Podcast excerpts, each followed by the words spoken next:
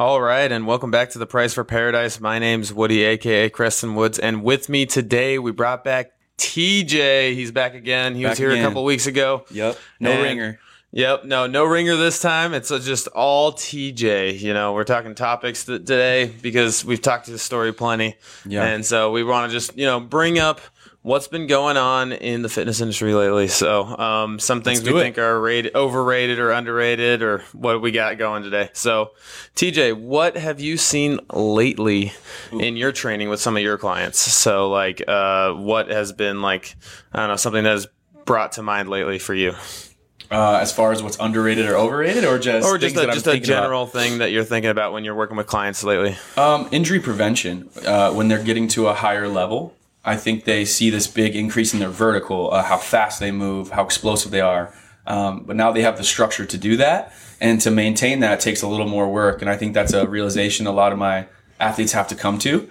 Is now that I can do these springy, uh, make these adaptations really quickly, um, I'm gonna have to take care of my body as well because sometimes things are not gonna go the way we want. We're gonna tweak something slightly. Plyometrics do like harm the body quite a bit. Like you are, it's an explosive movement, so it tears up the muscles, right? Those are quick twitch fibers, and so those are you know damaging activities. Mm-hmm. And one thing I can do to really help my people is build them up from a foundation. Because a lot of people come to me and they see, oh, I saw you do a hurdle hop and an approach over the six foot hurdle. I saw your clients doing that. It was so exciting. It's, well, I'm glad you want to come do that, but we're going to start with these pogo hops on the turf. And I'm going to break you down from a fundamental point so that when we get to that point, they have the best chance of doing it safely and doing it effectively to transfer to their sport. Because that's the whole point of if you're an athlete working with me, right? Yeah, and so I see the pogo hops a lot. Tell us what a pogo hop is. I mean, it's kind of exactly what it sounds like, but Yeah. yeah. Well, and there's a lot of different versions, so I'll just tell you what I do with it because I hear people argue about this in my space. Uh, but a pogo hop is where we're just extending our ankles, maybe a little bit of knee bend, but we're not trying to push our hips back at all. So it's the small elastic motion up and down, almost like a pogo stick. Um, so I have my athletes do this one so we can pick apart how they're landing, how they're pushing, extending. If there's any parts of the movement we need to emphasize more. And if you do repetitive motions through this jump, you can see yourself as, oh, that, that landing threw me off to the side, pushed me forward. That way you can adjust and figure out, hey, how can we optimally go through this movement? Um, not to mention, it's a lot of connective tissue we're actually working on with these springy plyometrics. People think of muscle when they think of tearing down the structure. A lot of times we're really working with the connective tissue for the extremely fast reactive movements. Yeah, and so like, to, what kind of athletes need pogo hops, and is it just every athlete, and like, is there a variation that needs to you know be more so for different athletes? That's a good question. Um, I think every athlete can benefit from it. Almost Yeah. every sport rewards you for explosiveness, um, adaptability, change of direction, and in just in general being more physical. Now you look at like a cross country runner, someone might argue that they don't need it, but I would argue, okay, is it a Woody cross country runner who has this background that came from baseball and now you're adapting to more distance sports? Or is it more a cross country runner that's been doing it their whole life and is very slow twitch, runs the same 200 meter pace that they run for their mile or their two mile pace because they just don't have that same structure. I think that it would benefit them to learn it and have both in their bag. But if that became the main thing that that cross country runner was training for, it would pull on their main, you know, uh, structure and their main energy system and the main way that they work. So I think it benefits everyone to kind of roundabout answer, but it depends on what type of athlete you have um, and how often you need to do it, in my opinion. Yeah, because I do see the benefits in like gait and, and being able to get the right, you know, push off when you're. Mm-hmm. in your running form in general, right? Because some people are just dragging through, even though you're, you know, pretty good distance runner. Are you Yeah. putting yourself in position to move properly so that you don't get hurt out there? If you don't have knee problems, you don't have hip problems and ankle problems and all these things. Agreed. And so, like those little plyometrics added into a program could make the difference in injury Absolutely. prevention. Yeah. And then to go away from the cross country aspect, I have a lot of volleyball players, basketball, um, jumping sports. Vertical has been one of my favorite things to train, and it's kind of taken off. Uh, but a lot of these athletes are jumping so much at practice. So for me, I'm not going to have them do 50 split jumps. It doesn't make any sense for them to have that much volume. What we're going to do is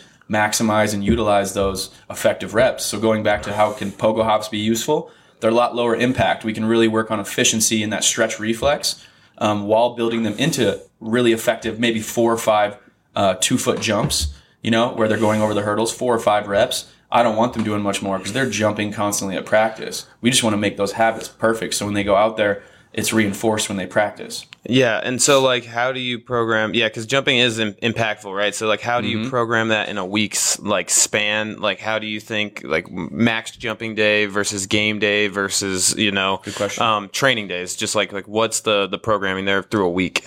to I hate to do this gray answer again, but Yeah. a lot of athletes are different. You know, you so what I do is I I'm try to communicate a lot with my people where I ask them how they feel. It's probably annoying how much I ask them. So and I don't really allow the answer fine or I'm good. I need more details. Like, uh, how much neuromuscular fatigue Mm-hmm. Yeah. do you have? Please Out of tell 10, me. yeah. and so a lot of my athletes, what we'll do is we'll structure early in the week um, when they're coming off of playing. They've had a couple days off.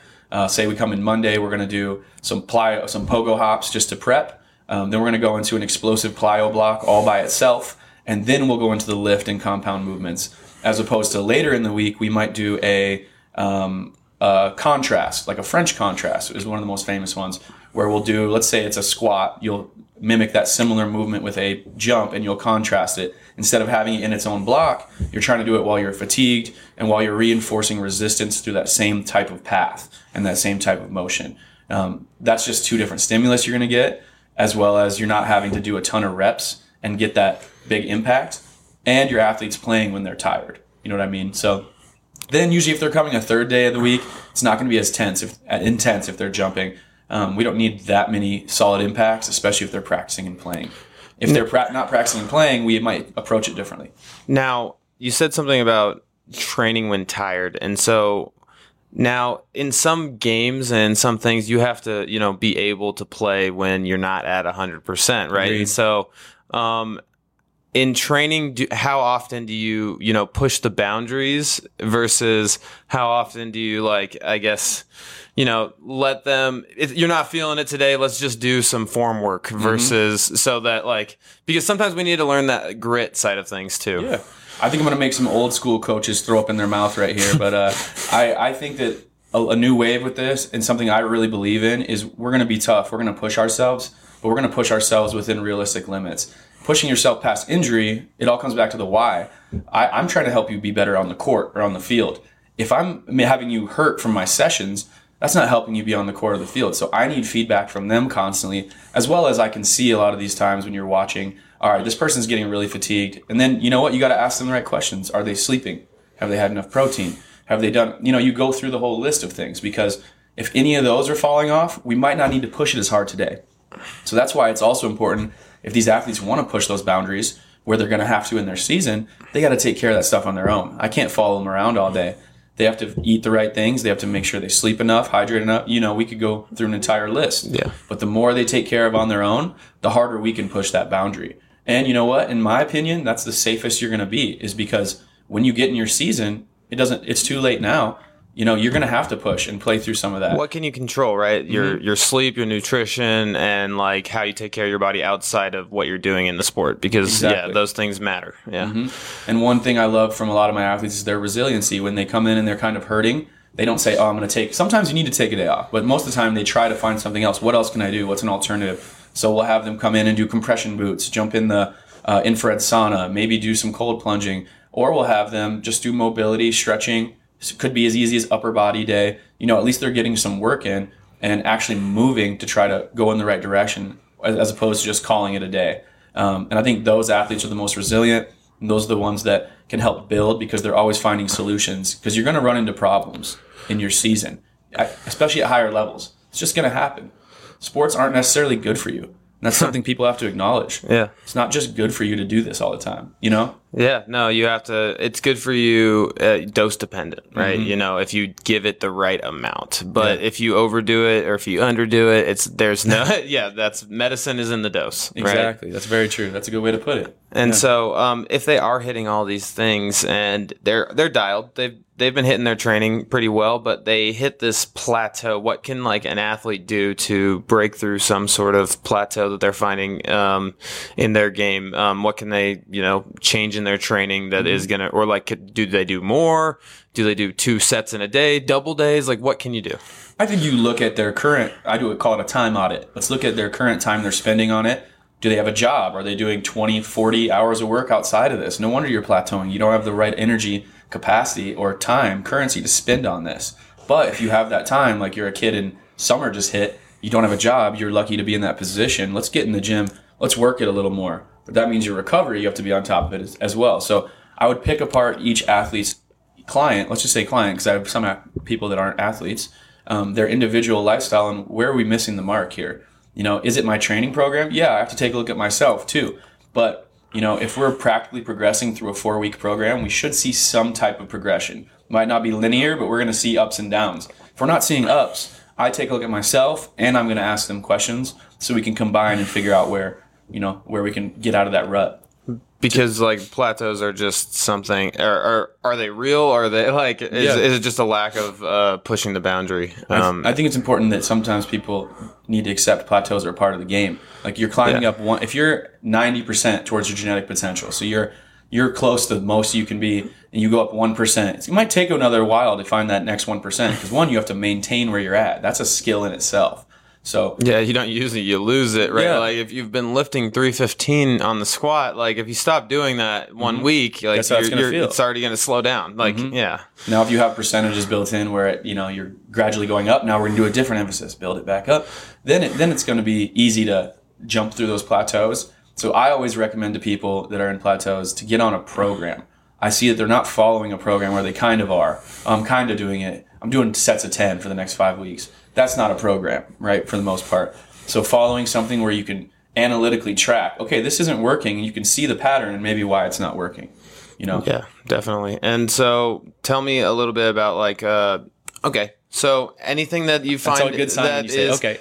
is overrated in the uh, fitness industry uh, lately that you've seen like out there. Um, I guess in popular culture, Yeah, um, I'd say blood flow restrictive uh, training. BFR training, I don't think it's overrated for injury. injury for- you know, comebacks, yeah, like atrophy stuff. I think someone that is uh, everyday Joe, and not to call that as if that person's less than. There's just you know they work a regular job. They probably don't train that much. They're kind of the average American.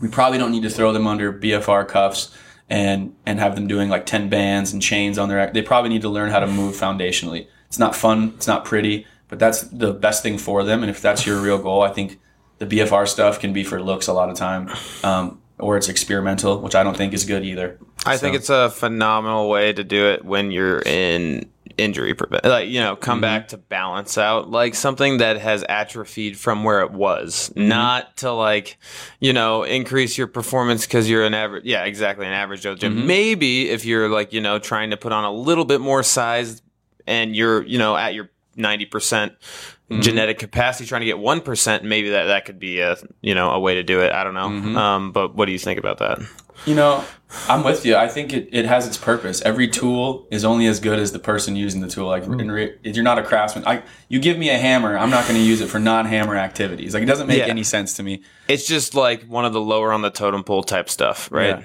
And I think when people are coming to the gym, they want something. It's like when you go to the chiropractor, you, f- you feel a pop. Oh, I hope my back's fixed because you want it to be instantaneous. When the reality is that's probably not the truth. It's just a relief. Yeah, and so you look and you see these pieces of equipment, like, oh, that's why I'm, I'm fat, as I don't do that. But probably not. It probably is not the Mm, that's reason. not why. You know what I mean? And so I'm not knocking all these trainers that do it. I don't. I think it's overrated.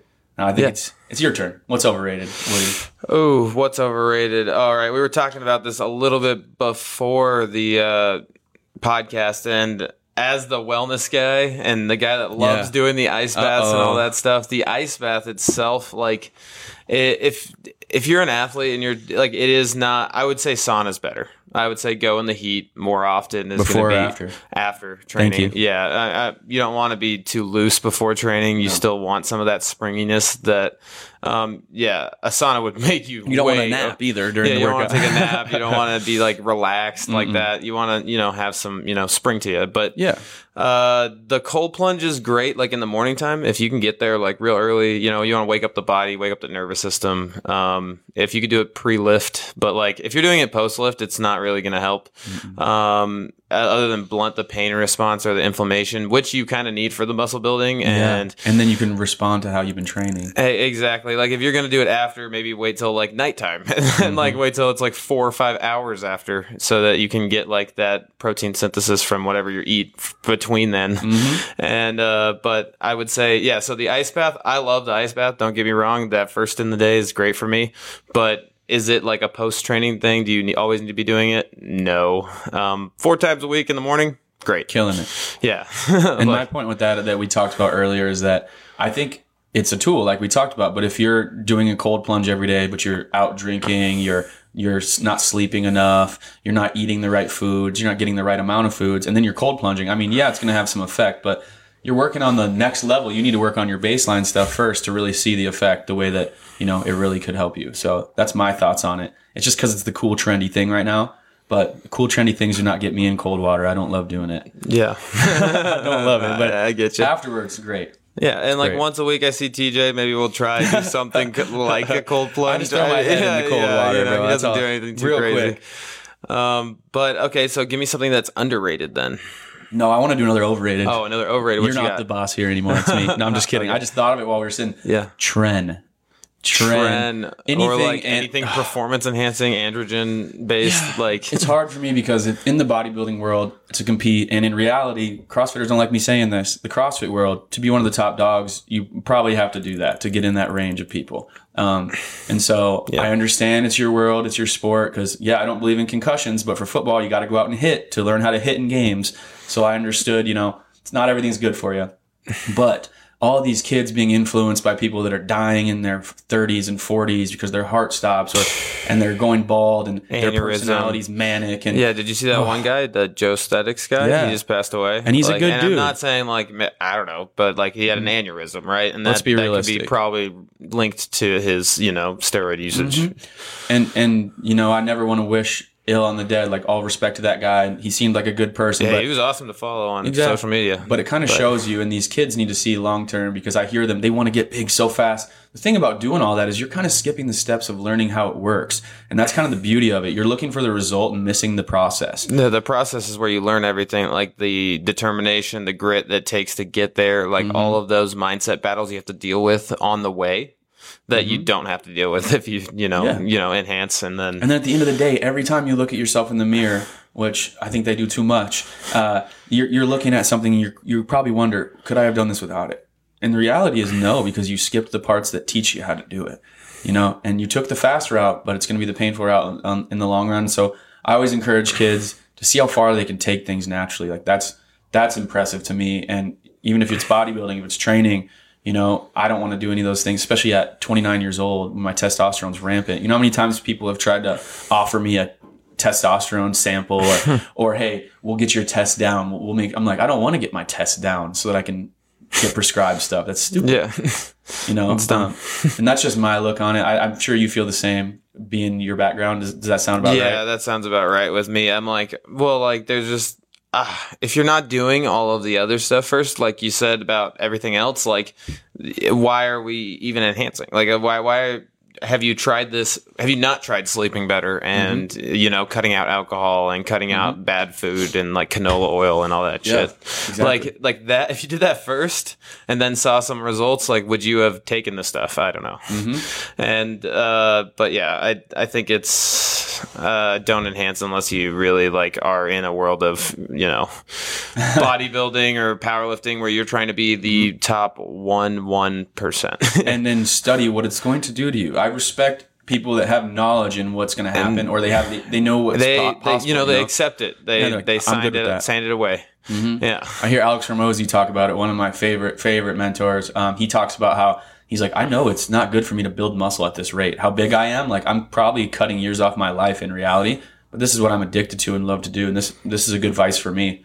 Building, getting big. I'm like, okay, that he knows it. He's cool with it, and I don't know what he's on, but uh, you know, I'm sure he- Something. he's open, he's open to telling you about it Mm-hmm. if you, you asked him in person. Probably. and I respect that about people. So Yeah. I'm not knocking everyone that does it. That's just my opinion. I think it's a shortcut, a cheating way, and and it makes you kind of it, it kind of shows insecurity to me that you're not willing to go the long route and battle with yourself to get where you want to be. Yeah. You got to fake it. Yeah, I agree. Still takes work though. It still takes work. At least if you do do it, be open about it. Don't don't be like I'm a natty. Like you're not. then natty, kids bro. are like, oh, they just want to be like you, but they don't. They got to get on stuff because that's the only way to really be like you. yeah, it's, it's not. Well, always. as as we go overrated, underrated, what do you got next? You got an underrated, or you want me to go? Yeah, I bet you do. Yeah, so underrated. I think light health. I think that a lot of people don't get either enough sunlight. Um, that's like AKA that's the number one way, right? Like, Easiest. and then we have like red light therapy or something like that to help you know amplify that light health. But Mm-hmm. um, not uh now that it's hot outside, especially in Arizona, we do have plenty of sunlight, but nobody is outside or 'Cause of heat. like because of the heat, right? Like so it's 120 degrees. Yep. Mm-hmm. Nobody's getting any of that sunlight, and so um, people don't realize how much of an effect that has on your hormones. It has on you know the way your skin looks, the Mm-hmm. collagen uptake, like all of these vitamin D synthesis. These are like massive parts of health that people don't talk about really. Yeah. Yeah. I agree, and I can vouch for that. Being from South Dakota, uh, the winters there sometimes could get pretty dreary. And where I was, where I grew up, Rapid City, we'd get a little bit of sun. Um, it was actually a little better weather than most of the state. But once I moved over to Aberdeen in the northeast corner for college, man, it was dark a lot more often. It was so cold that you really weren't getting your sunlight, um, and you'd feel kind of that effect. So when I moved here, even though it's 110, 120 to me, I still get at least 15 minutes a day intentionally. I take my shirt off. Uh, my neighbors make fun of me because I never have my shirt on, but Yeah. after living out here, it feels so good on my skin. You know, I feel the effects in my mood, my energy. If I'm tired and unmotivated, I'll go take my dog on a walk, put her little booties on, go outside in the sun. She likes it too, but Yeah. I could definitely feel that effect. So Yeah, no, I mean, I notice it the days I just like don't get, get outside. I'm just in the gym all day, Mm-hmm. like working or have clients all day. It's like it actually affects me heavily, and and that's just in like one day, right? Like if Mm-hmm. you just don't get enough sunlight, if you show up early and go to work and you you sit inside for 24 hours under some like you know really bad blue lights that are like not great for your eyes, and you're looking at screens and stuff like that. People that work on a computer all day, I can't imagine. Yeah, man, that that's like your eyes have got to be you know strained constantly, Mm-hmm. um, and so yeah, light health being like my underrated. Boom. I can't add much more. You had the good details. I had the just, oh, this is what happens for me. Works out. Yeah, and then uh, what about you? Any underrated? Mm. Yeah, I'm going to say sprinting, and I'm going to add sprinting after you're done with sports. Um, I think it's crazy the amount of people it's underrated. Sorry, that people don't do it. Or, No. no, they, they, excuse me. Sprinting is underrated. So many people will live their life till they're 20 years old and never sprint again in their life, and that's mind blowing to me because you know that's maybe a quarter of your life. It's really funny you bring that up. Is like last podcast, um, I was talking to a pitching coach, and he's like, the best pitchers they just they do sprints, right? Like, and they Yeah. like, like why are we recovering running poles like back and forth, Agreed. like in an uh an ana- an aerobic way when you're pitching anaerobically? So like, why Yeah. are we not recovering anaerobically by sprints? Agreed. Like- it's a different energy system for people that out there that don't know. So it's like when you have volleyball players, baseball, explosive athletes, football, you're going to have them run a mile or two miles. That does not apply to their to their health at all. Now we talked about how having a base is important, but in reality, could you optimize that time with something else? Absolutely, I think. Absolutely. Um, and I think people stop sprinting because one, they stop for a while when sports are done, and then they go, okay, I'm gonna go pick it up and run again, and then boom, hamstrings, knees, things like that, because they don't know a practical way to build it back up, and then they think, oh, I'm just getting too old. I hear that so much. Oh, you just wait. I'm 29. You know the amount of surgeries I've had. I'm out there sprinting every chance I get, and I feel great, and I can feel the difference when my body does it. It's amazing. I get like that you do, you know, have age related things. For sure. But again, like guys, you guys are overemphasizing. You're limiting that. yourself. You're limiting yourself to the performance you could have because you say you're old. And like it's you're not even like at the like, people say they're old at like 35 like dude you're like not even at the halfway mark yet Mm-hmm. like in the even if the halfway mark is 42 it's it's Mm-hmm. still not there yet and you're not like you can still gain muscle and progress athletically throughout your Absolutely. life especially like in the endurance sports you see like most of those people need like 10 years of bone density work to get up to doing a 100 mile race or like a 50 mile race or something crazy like that It's nuts. And and I find too, I have an example. My friend Brady, he was kind of my guinea pig for a while, so I gave him free programming and we'd work out together and I'd test things on him. Um, Brady had broken femurs in high school. He wasn't the most athletic after coming back from that with all the times that he had missed, man, he got so much more athletic just through this training and believing it. The dude had broken femurs. He got screws put in his legs, and he's more athletic at 25, 26, 27 years old than he was when he was playing sports, which is kind of unfortunate, you know? Yeah. Goes back to the training. But at the same time, it was probably really cool for him to see that. And now he still trains like an athlete. I think he might be a little out of shape right now to call him out. But, uh, but you know, he still trains like an athlete. He still has that ability to go do that because he didn't stop. He didn't limit himself like the majority of people do. It's crazy to me. The, and I I get it. Injuries are debilitating. Like uh, when I tore my hamstring and I was out for months, like at a time, you see a lot of like, you know, negative consequences from that. Like a lot of sure. atrophy, a lot of things that you have to rebuild. That it is a grind, but it's much better than just giving up Mm-hmm. and just dealing with it and like having like because like then you deal with that the rest of your life. And how like, much more like- fulfilling is it when you come back from that and you're back to where you were and it's like, dang, I really did this. Yeah. I, I worked on those hard days. I got on that pink dumbbell when I tore my shoulder and I'm raising it. Yeah. know, it's tough. It's tough. But yeah. I mean, worth every second, right? And then if you take it like I, I don't know, for me, it, oh, I'm grateful for all those injuries that because that has made me such a better trainer now Yeah. because of it. Now that I know, it does well, help. yeah, because you learn from experience, right? So you Yeah. have to get injured, you got to fall, you got to get hurt. So that you can tell kids not to, and how to train properly, and how Mm-hmm. Skip so that you steps. don't have to do what I did. Yeah, Exactly. you know. Take the fast route to where I am. Yeah, learn from my mistakes. I'll gladly teach you. That's Yeah. very true. Uh, and uh, anything else you want to bring up before we get you out of here, TJ? Um, we don't have much time left. Then that's probably not a good idea because I'll just ramble. But, uh, That- you just ramble. Thanks for having me on again. Enjoy having a conversation with you. This is kind of funny because we just put microphones in front of our face, but this is how 90% of our convos actually go. Yeah, I mean, Um, if we we could just you know put the mics on at any time, and it would be exactly like this. Yeah.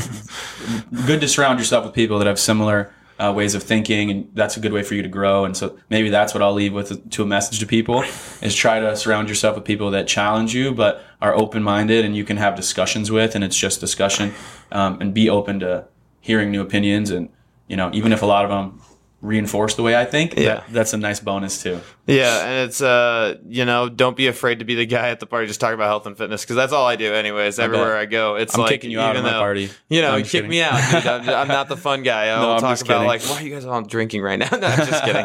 No. Nootropics. Nootropics only. No, I'm just kidding. But uh, thanks again, TJ, and we'll catch you guys next week on The Price for Paradise. My name's Woody, and aloha. Aloha.